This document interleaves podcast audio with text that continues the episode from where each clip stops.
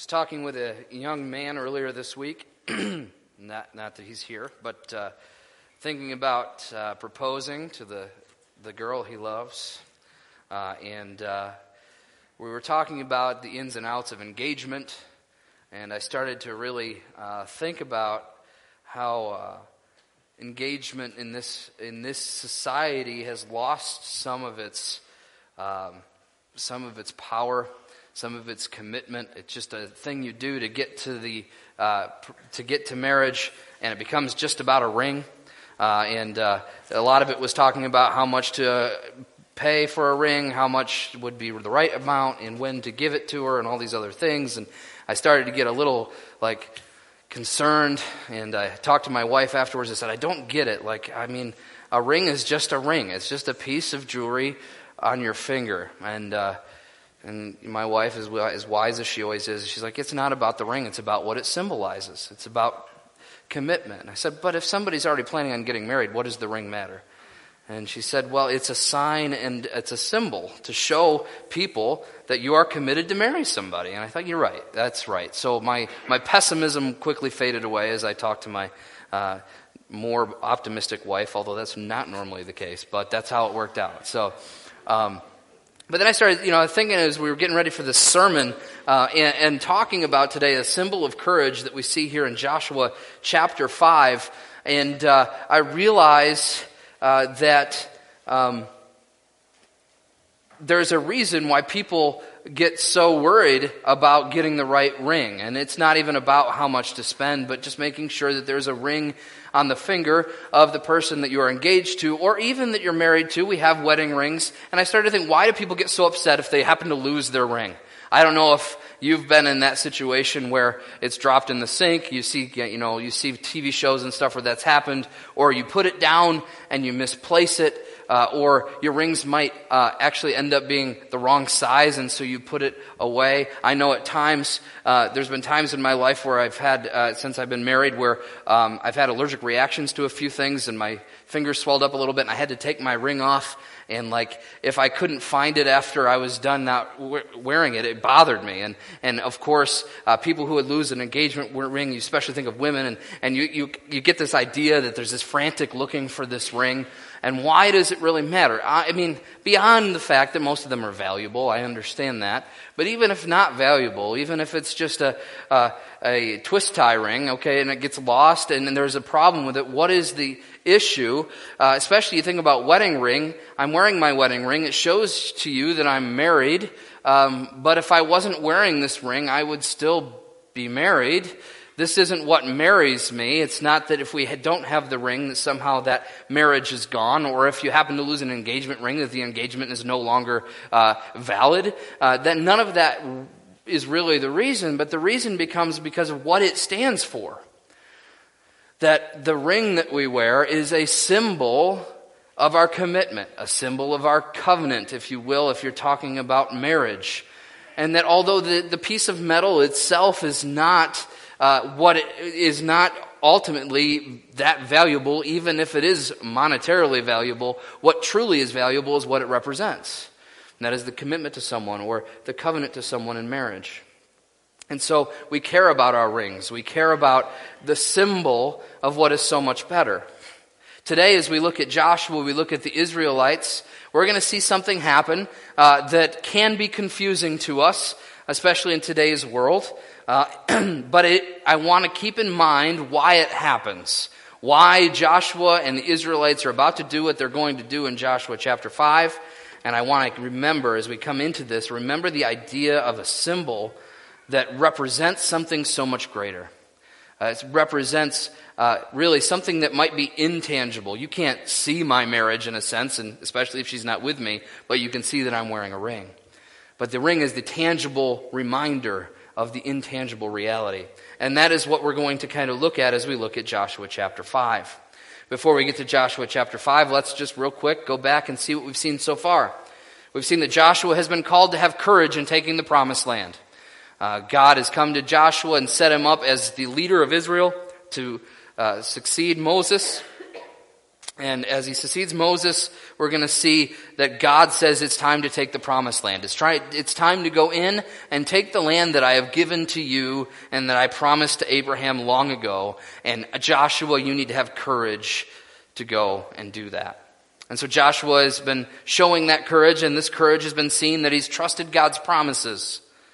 He has trusted God's laws and followed God's laws, and he has trusted ultimately in God's presence that God is with him wherever he goes, and that is where true courage can be found. This mission of courage, as we've seen, is not just for Joshua, but it's for all of Israel as they follow behind him. We also saw that if we're looking at what faith and what true courage and courageous faith is, it is seen in knowledge, knowing God, emotion, uh, understanding and feeling the presence of God, and also action, taking what we feel and what we know and actually putting it to practice and doing something with our faith. And we saw Rahab was a great example of that. Israel is also an example of that. As they've crossed now the last couple chapters we've looked at, they crossed the Jordan River. And we see their active faith both in obedience in crossing the river and doing it even before they knew what God was going to do. But we also see that as they cross the river, they not only show their faith through obedience, but they show their faith through remembrance. They set up uh, at least one stone monument in Gilgal to remember the crossing of the Jordan River. And that was an act of faith that not only did they trust God ahead of time, but they also took the time to remember what He's done. Not just to trust what He's going to do, but to remember what He's already done. And those two things come together. This is where we've been so far through the book of Joshua. We're about to get into the stuff that is more exciting, if you will, the stories you grew up with in Sunday schools. We look at Jericho and some other battles as we continue on once we get to chapter 6. But in chapter 5, we see uh, Joshua and the Israelites doing something that honestly, in our minds, might not make much sense. And with that in our mind, as they have just crossed the Jordan River, they've built the monument. This is what we see happen in chapter 5. Please read along with me as we go to chapter 5. We'll only be reading through verse 12. as soon as all the kings of the Amorites who were beyond the Jordan to the west, and all the kings of the Canaanites who were by the sea, heard that the Lord had dried up the waters by the Jordan for the people of Israel until they had crossed over, their hearts melted, and there was no longer any spirit in them because of the people of Israel. At that time, the Lord said to Joshua, Make flint knives and circumcise the sons of Israel a second time. So Joshua made flint flint knives and circumcised the sons of Israel at Gibeath Haaraloth.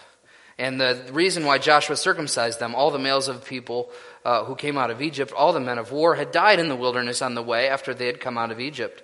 Though all the people who came out had been circumcised, yet all the people who were born on the way in the wilderness after they had come out of Egypt had not been circumcised. For the people of Israel walked forty years in the wilderness until all the nation, the men of war who came out of Egypt, perished, because they did not obey the voice of the Lord. The Lord swore to them that he would not let them see the land that the Lord had sworn to their fathers to give them to give us, a land flowing with milk and honey. So it was their children whom he raised up in their place that Joshua circumcised, for they were uncircumcised because they had not been circumcised on the way. When the circumcising of the whole nation was finished, they remained in their places in the camp until they were healed. And the Lord said to Joshua, Today I have rolled away the reproach of Egypt from you, and the, the name of the place is called Gilgal to this day. While the people of Israel were encamped at Gilgal, they kept the Passover on the 14th day of the month in the evening in the plains of Jericho. And the day uh, after the Passover, on that very day, they ate of the produce of the land, unleavened cakes and parched grain.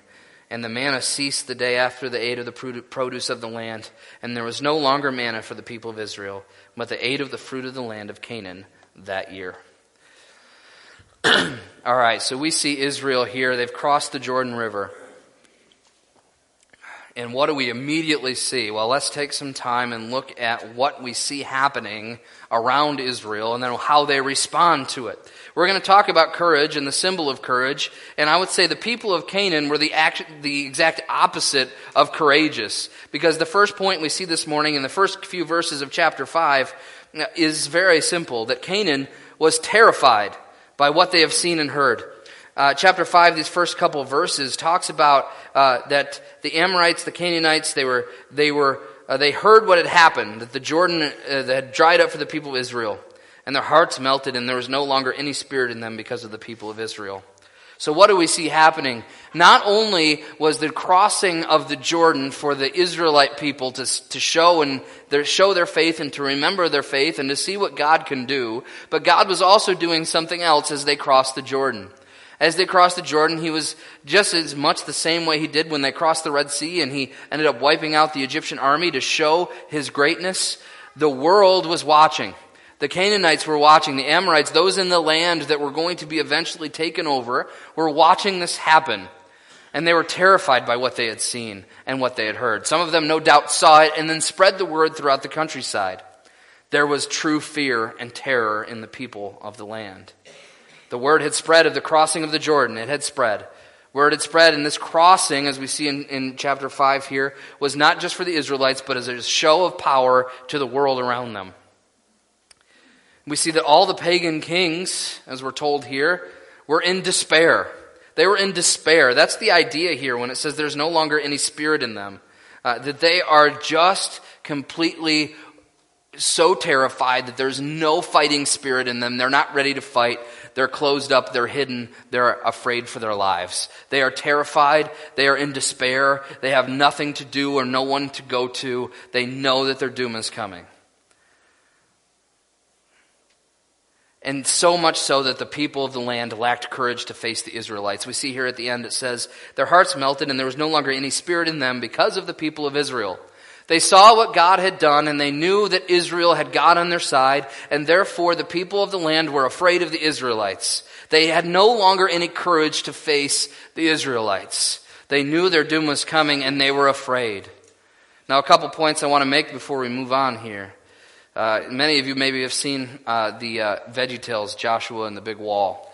Uh, in that Veggie Tales and in some other stories we've heard, uh, you have this idea that the Israelites are marching around Jericho, and uh, remember the French peas are up on the wall and they're like throwing things down at them, and they're singing a song basically saying, "You guys are idiots for for dancing or walking around the wall. Our walls aren't going to fall." Listen, that is not truth. Actually, the people in Jericho and the Canaanites were not arrogant. Uh, they were not um, uh, putting down Israel. They were none of these things. Actually, is the exact opposite. They closed themselves in and they were terrified. Just picture this difference because they have seen what God can do. Even the people who aren't following God know that God is so amazing and so incredible and so awesome and so powerful that they are afraid and they are terrified. That's what God can do. That's what God has done.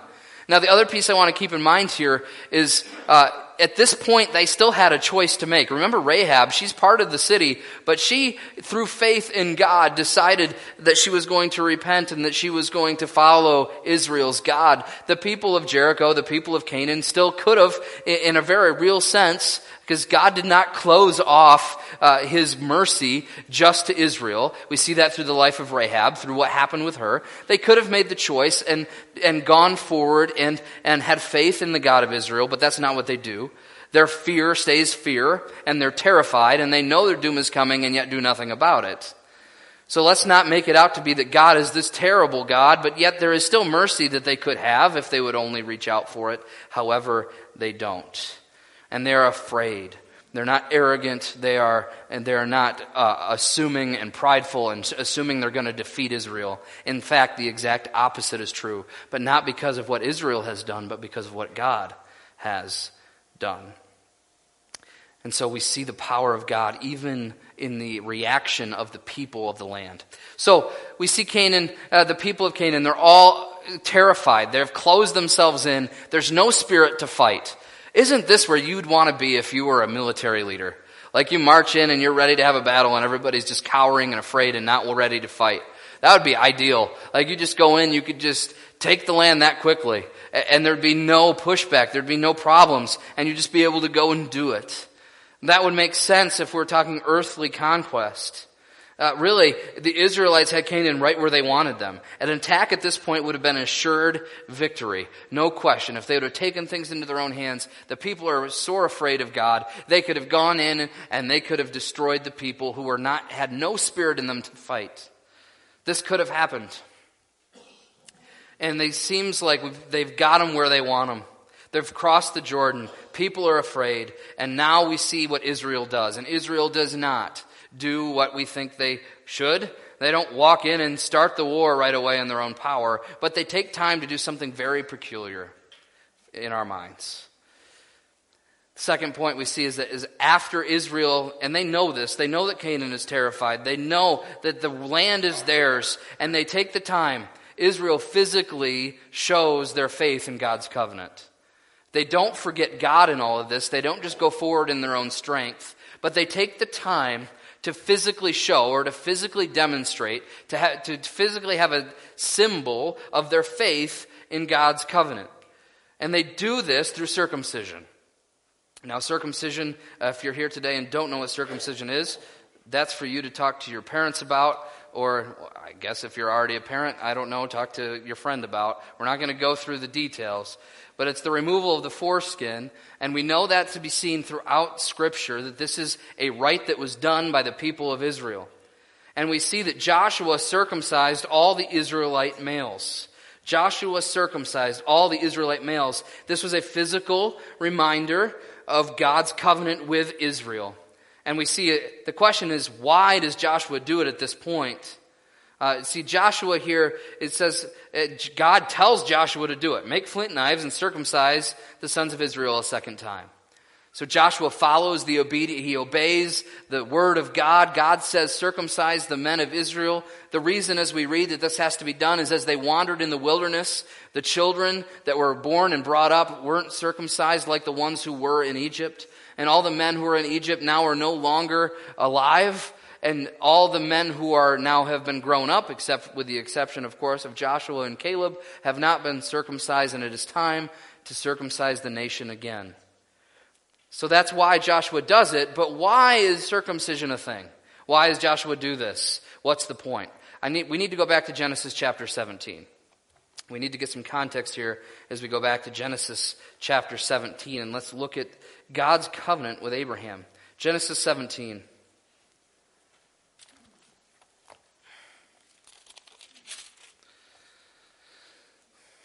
Genesis 17, 1 through 17 is where we see God making a covenant with Abraham.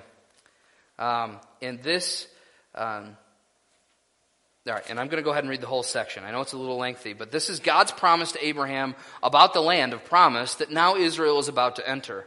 And we see that there is great harmony amongst Scripture here as we read Genesis chapter 17 and the first 17 verses. When Abram was 99 years old, the Lord appeared to Abram and said to him, I am God Almighty. Walk before me and be blameless, that I may make my covenant between me and you, and may multiply you greatly. Then Abram fell on his face, and God said to him, Behold, my covenant is with you, and you shall be the father of a multitude of nations. No longer shall your name be called Abram, but your name be called Abraham, for I have made you the father of multiple nations of a multitude of nations. And I will make you exceedingly fruitful, and I will make you into nations and kings and, and kings shall come from you. And I will establish my covenant between me and you and your offspring after you throughout all gen- generations for an everlasting covenant, to be God to you and your offspring after you. And I will give to you and your offspring after the land of your sojournings, all the land of Canaan, for an everlasting possession, and I will be their God. And God said to Abraham, As for you, you shall keep my covenant, you and your offspring uh, after you throughout all generations. This is my covenant which you shall keep between me and you and your offspring after you. Every male among you shall be circumcised. You will be circumcised in the flesh of your foreskins, and it shall be a sign of the covenant between me and you. He who is eight days old among you shall be circumcised, every male throughout your generations, whether born in your house or, brought, or bought with your money from any foreigner who is not of your own offspring.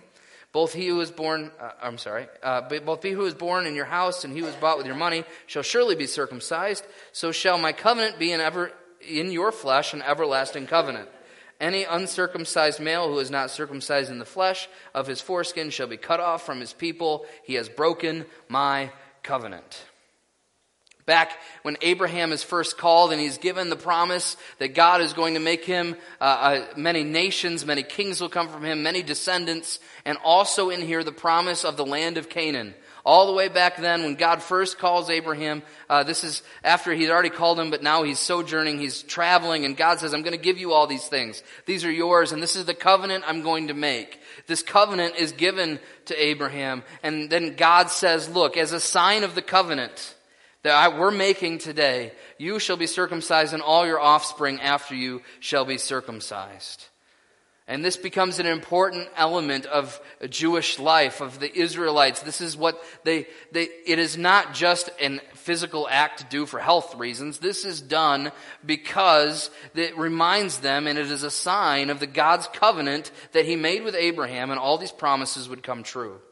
So doesn't it make sense that the people of Israel, as Joshua and they have just crossed the Jordan River, they're about to take the land that God had promised Abraham. Right after that, God says, and this is what you need to do to show the sign, to, to remember, for me to, to, to see that you have made this covenant with me is to be circumcised. And so Joshua and Israel, and God tells them to do this, and so they circumcise their males. The men who are ready to go into the land, they could have started fighting right away, but they take time and they do this as a rite, as a symbol of the covenant that God has made with them, as a reminder again of the promise that God had given to them.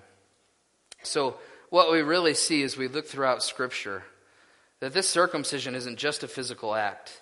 Back in the book of Joshua, we see them doing it. We see God commanding it as a result of what he had promised Abraham. But we also see throughout Scripture that circumcision is not uh, is not anything other than a physical symbol of spiritual commitment.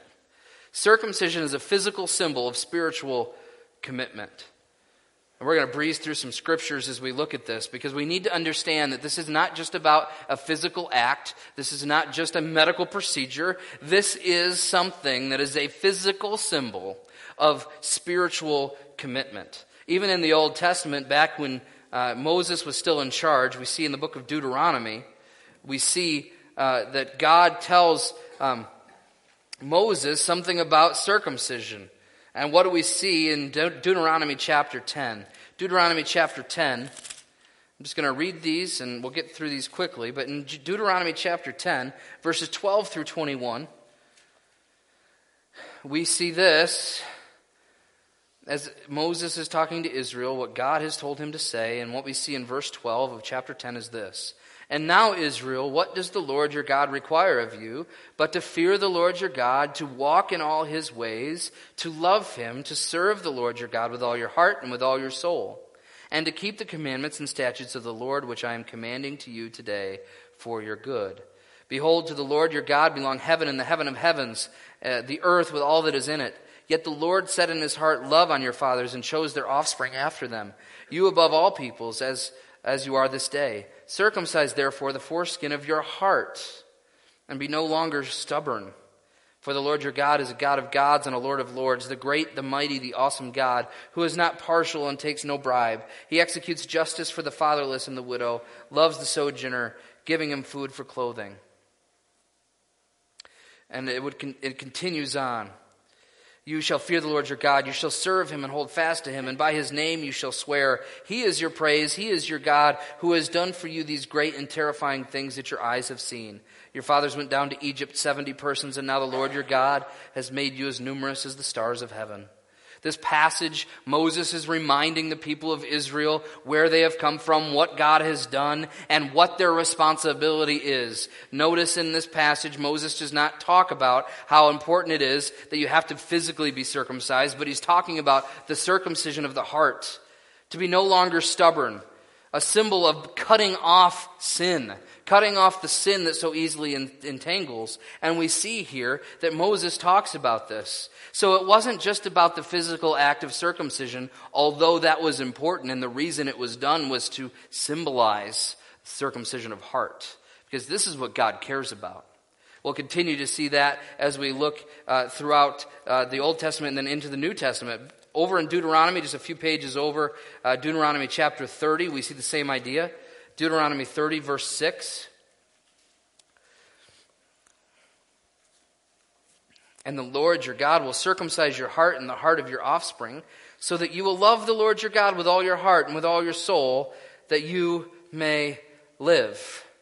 Once again, God talks about the importance of the heart being circumcised, to be set apart, to be cut away from the world, to be cut away from sin, and submitted to the Lord, who you need to love with all your heart and with all your soul that you may live. As we continue on in the Old Testament, Jeremiah is a book that talks a lot about this idea of circumcision as it relates to the heart. Uh, the book of Jeremiah.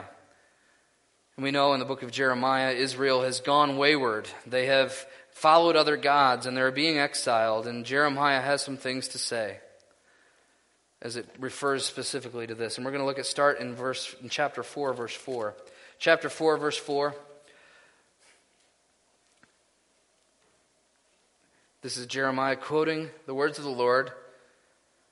Circumcise yourselves to the Lord. Remove the foreskin of your hearts, O men of Judah and inhabitants of Jerusalem, lest my wrath go forth like fire and burn with none to quench it, because of the evil of your deeds. Once again, when Jeremiah is saying the words of God to the people, he's, he's not focusing on the physical circumcision. He says, make sure that your hearts are circumcised. At this point, Israel would have been physically circumcised. That's the point of these passages. They were already physically circumcised, but God is saying, look, that's not enough. You need to be circumcised spiritually. You need to cut away the things of this world. You need to cut away sin. You need to cut away worldly uh, things, and you need to submit to me. You need to love me. You need to circumcise your hearts and be committed to me. That's what God is asking for. Jeremiah 9, 23 says very similar things. Jeremiah 9, 23.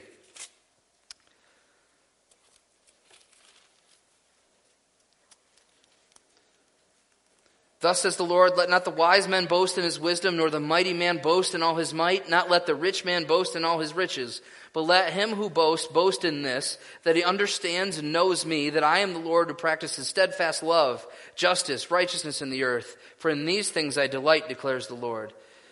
Behold, the days are coming, declares the Lord, when I will punish all those who are uncircum, or I will punish all those who are circumcised merely in the flesh Egypt, Judah, Edom, the sons of Ammon, Moab, and all who dwell in the desert, who cut the corners of their hair, for these nations are uncircumcised, and all the house of Israel are uncircumcised in heart.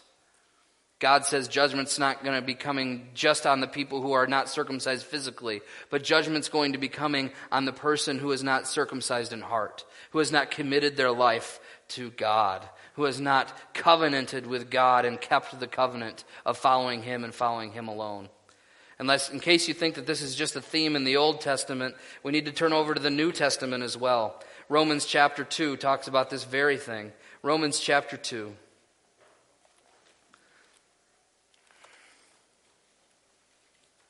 In Romans chapter 2, we see God talking again about this idea of circumcision and the circumcision of the heart. Romans 2:25, Romans 2:25. For circumcision, he's talking about physical circumcision, indeed is of value if you obey the law, but if you break the law, your circumcision becomes uncircumcision.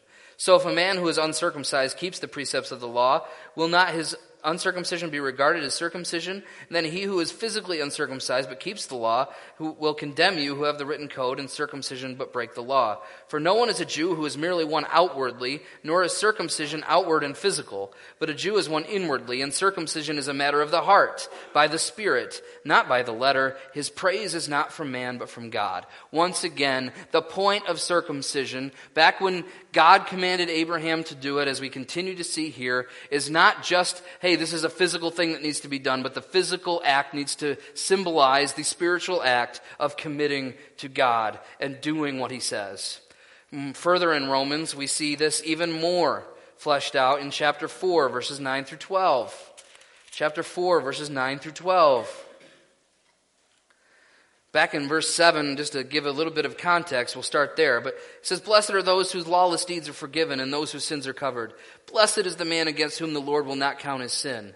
Is this blessing then only for the circumcised or also for the uncircumcised? For if we say that faith was accounted to Abraham as righteousness, how then was it accounted to him?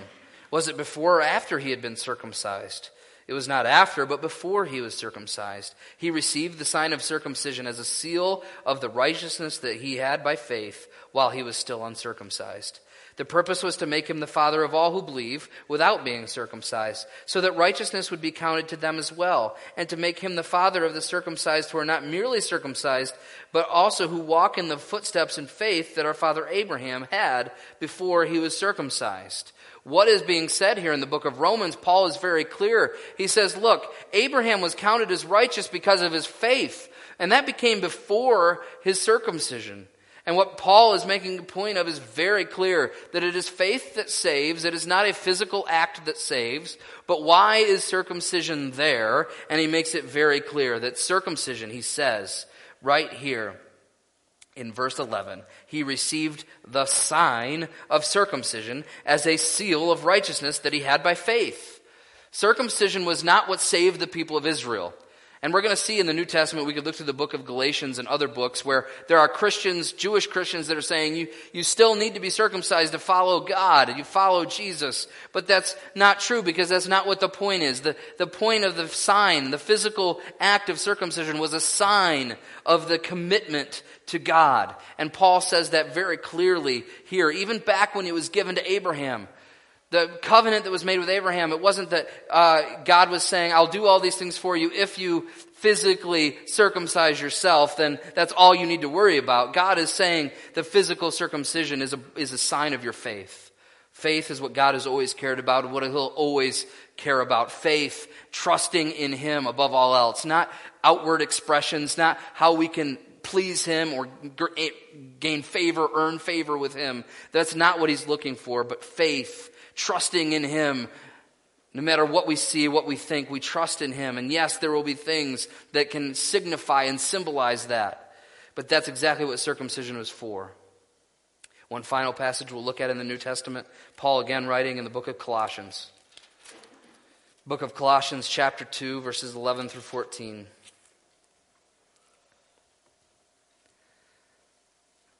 In writing to Christian believers, he says this in verse 11 in him you were also circumcised with a circumcision made without hands, by putting off the body of the flesh by the circumcision of Christ, having been buried with him in baptism, in which you were raised with him through faith in the powerful working of God, who raised him from the dead. For you, who were dead in your trespasses and in the uncircumcision of your flesh, God made alive together with him, having forgiven all our trespasses, by canceling the record of debt that stood against us with legal demands this he set aside, nailing it to the cross. Through the death of Christ, this is now transferring now onto us as Christians. Through the death of Christ, we receive a spiritual circumcision in the sense that we are cut off from the rest of the world and committed to Him. And part of that, and we're going to talk about this in a minute, even in this passage, it mentions baptism. We have an opportunity to do a very similar thing in showing our faith that we already have in Christ through the waters of baptism, and we'll talk about that at the end of this. But the idea here still is so clear that it is not about the physical act, but it is about the spiritual reality. And so we need to understand this because if we didn't understand this, we would think that what's happening back in Joshua is just a religious tradition. It's just a rite that needed to be done. And that was all it was, was a physical act. But this was so much more. This was Joshua and the Israelites showing their faith in the covenant that God had made with them. So we find ourselves back in Joshua as, with that as our background we understand that circumcision was not just about the physical act, but about the spiritual reality of the covenant that God had made with Israel. And they took time, even when they could have taken things into their own hands and gone forward in conquest, which they probably would have failed because they wouldn't have had the blessing of God, because they took the time to remember their covenant with God, to symbolize their covenant with God through circumcision. And then we see what they do after this in verse 8. After it was finished, they remained in their places in the camp until they were healed. And the Lord said to Joshua, Today I have rolled away the reproach of Egypt from you. And so the name of that place is called Gilgal to this day. Gilgal means to roll. That's the, the, the, uh, the Hebrew base of that is to roll. The idea is they've rolled away the reproach of Egypt, the slavery, all that's happened, all their disobedience in the, in the wilderness, all of that is rolled away, and now they're going forward but they wait for healing. Israel waits for healing here. You can't miss this piece. Because this is something that you got to think about. when the people of the land were so afraid and they were terrified and they were, they were ready to be taken, the people of Israel not only take the time to show the sign of their covenant with God, but then you think about the physical act and the healing that it would take. It would take a few days at least for the healing to take place where they're not in so much pain that they couldn't fight. You see, they were putting themselves in a vulnerable situation. Still trusting God and understanding that as they waited to heal, that God would roll away all their reproach and they would be able to go forward. The people of the land, had they been watching, could have taken them at this time, but God had so terrified them that they weren't even coming out to fight Israel, even when they were at their most vulnerable stage. But this again shows their faith in God. It shows their courage in understanding who God is, that He is there, and that He is the one that is going to do the work. So Israel is an example for us as they took the time to signify, to symbolize God's covenant, to show their commitment to the Lord, and to wait on Him. And that's what we see in Israel. Now, the last point we're going to look at this morning is after the circumcision, uh, we see Israel do another thing, and that is in starting in verse 10. It says, while the people in Israel were encamped at Gilgal, they kept the Passover on the 14th day of the month in the evening on the plains of Jericho. And that day after Passover, on that very day, they ate of the produce of the land, unleavened cakes and, and parched grain. And the manna ceased the day after they ate the produce of the land, and there was no longer manna for the people of Israel, but they ate of the fruit of the land of Canaan that year.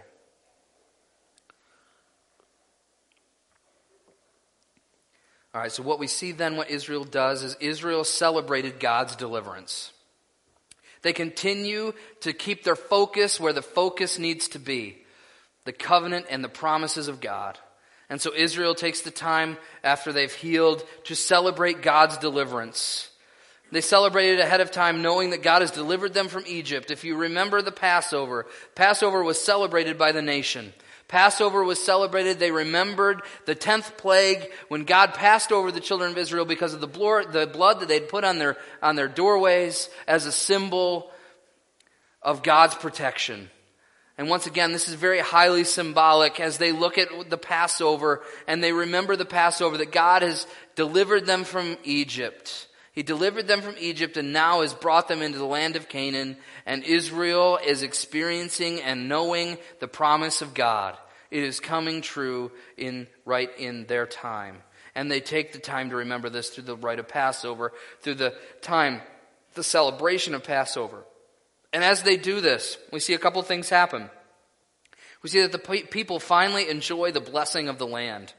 Now that they're here, we see that the blessing of the land that had been promised to them since the time of Abraham and then through Moses when they're in Egypt, and now they finally have come to the place where they're experiencing the blessing of the land. It had been over 40 years of wandering. It had been a long journey. They had finally gotten to the place where they were trusting in God, and now God is giving them the blessing of the land that He had promised. You see, they're witnessing God's goodness. They're wit- witnessing God's faithfulness to his promise, and they are doing that. And in this time, God stops the manna, and he shows them by stopping the manna that the journey is over. You see, manna has been given to the Israelites since the time they, they left Egypt and they were looking for food, and God has provided food for them all along the way, all in understanding that one day this would no longer be needed that one day they would have the fruits and the, the, the bounty of the land that would feed them. And now we see God does indeed stop the manna and shows the journey is over. The journey to the promised land is over. Now all that's going to happen from here is God following his promise and continuing to keep his promise, continuing to deliver the people of Israel as he gives them victory in the land. And so this seems like a strange thing in our human minds, why they would take the time as they cross the Jordan. Everybody is afraid of them. They cross the Jordan and they take the time to be circumcised and to show the sign of their covenant and their faith and their commitment to the Lord. And they take time then to celebrate their deliverance through Passover. And they remember what God has done, knowing and looking forward to what God is going to do. And this is where we see Israel. All the failures they've had as they wandered through the wilderness for 40 years. They have now learned to have faith in God, and they have made sure that they have consecrated themselves to Him. And now as we move on, we're going to start to see that God indeed is going to give them victory, the victory that He's promised to them from the time of Abraham. So, how does all this apply to us today? And we talk a lot about circumcision. That's a medical procedure that's done today, uh, but it is not something that we look at as a condition of our salvation or even as a symbol of our salvation. That was for the Jewish people. That's what God did to, to show, to, to signify that they were his people and they, he was their God. So, how does this, what does this mean for us today? Well, I think the principles we see Israel following are something that we should still be following today as well that we need to make sure that we are physically showing our faith in God's covenant with us. That Jesus has saved us. Jesus, uh, through his life, death, and resurrection, has done everything in his power to redeem us and to give us forgiveness of sin. And really, the New Testament, the new covenant, is in his blood. Uh, he died for us so that we can have new hope, so that we can have a new promise that we can look to through Jesus Christ.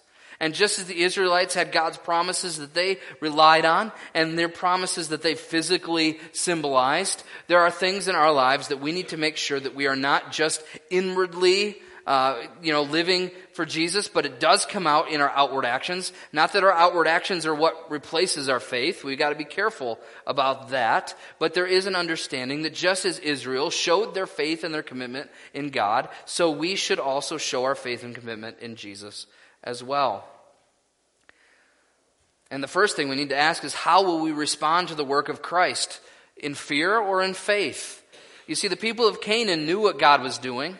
They knew that God was God, and they knew that they were going to probably be destroyed. They knew all this was coming, and yet they chose to continue to live in fear but never have faith.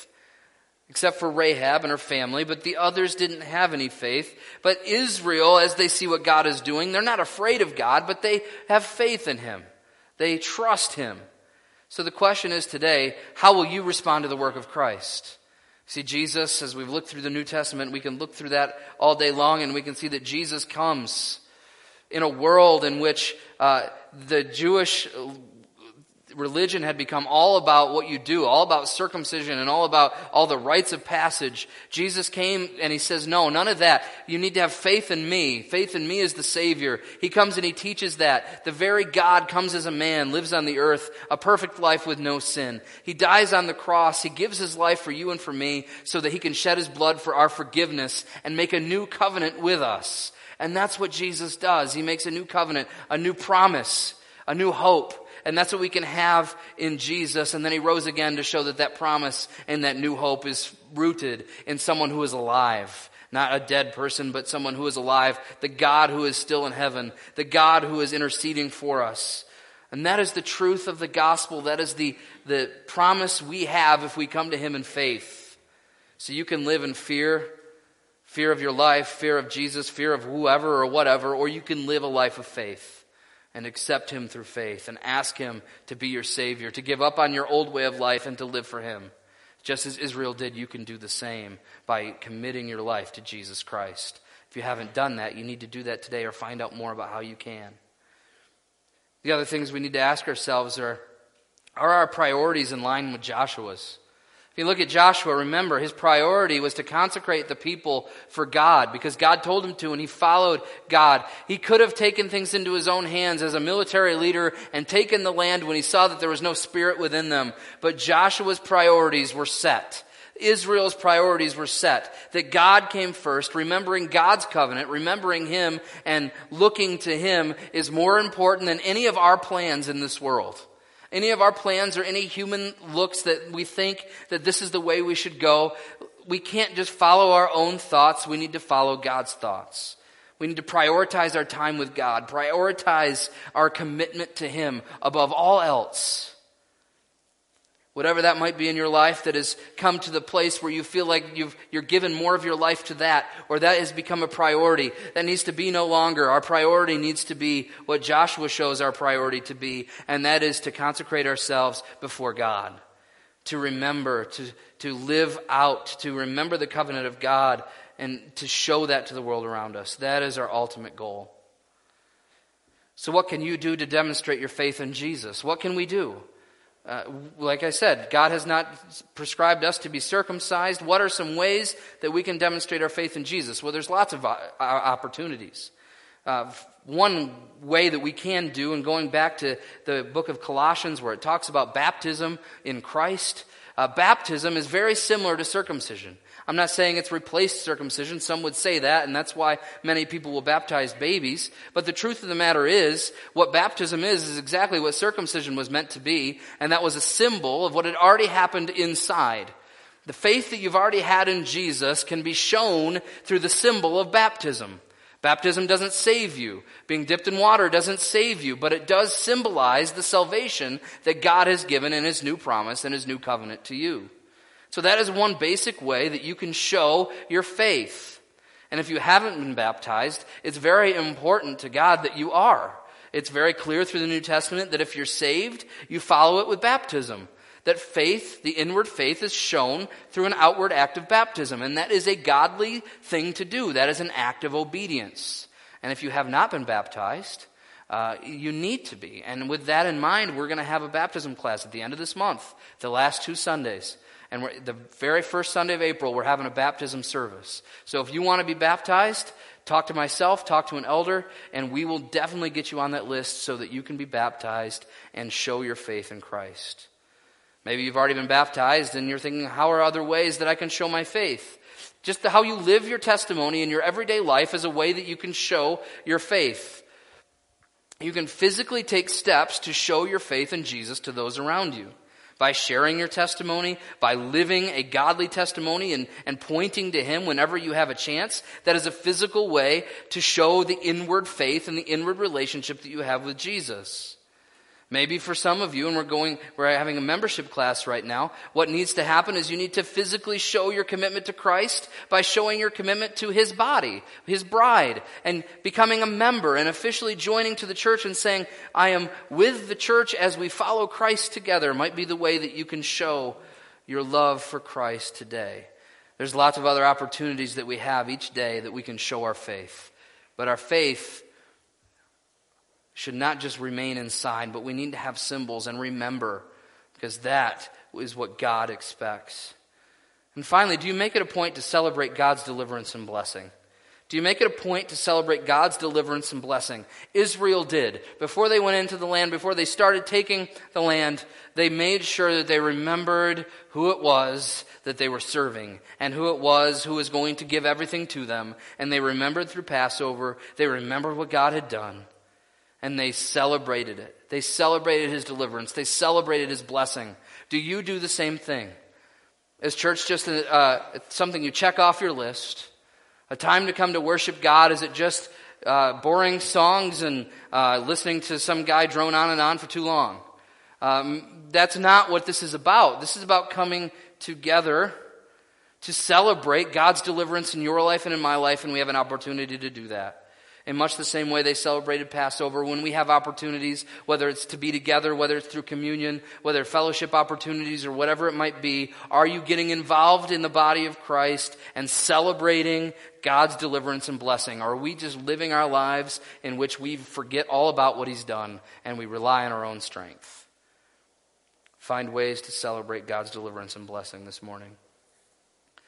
So we look at the people of uh, Israel we look at the symbol of their faith, we need to again be a people who show our faith, who put our priorities in the right direction, that we look to God first and everything else after. With all that, let's pray.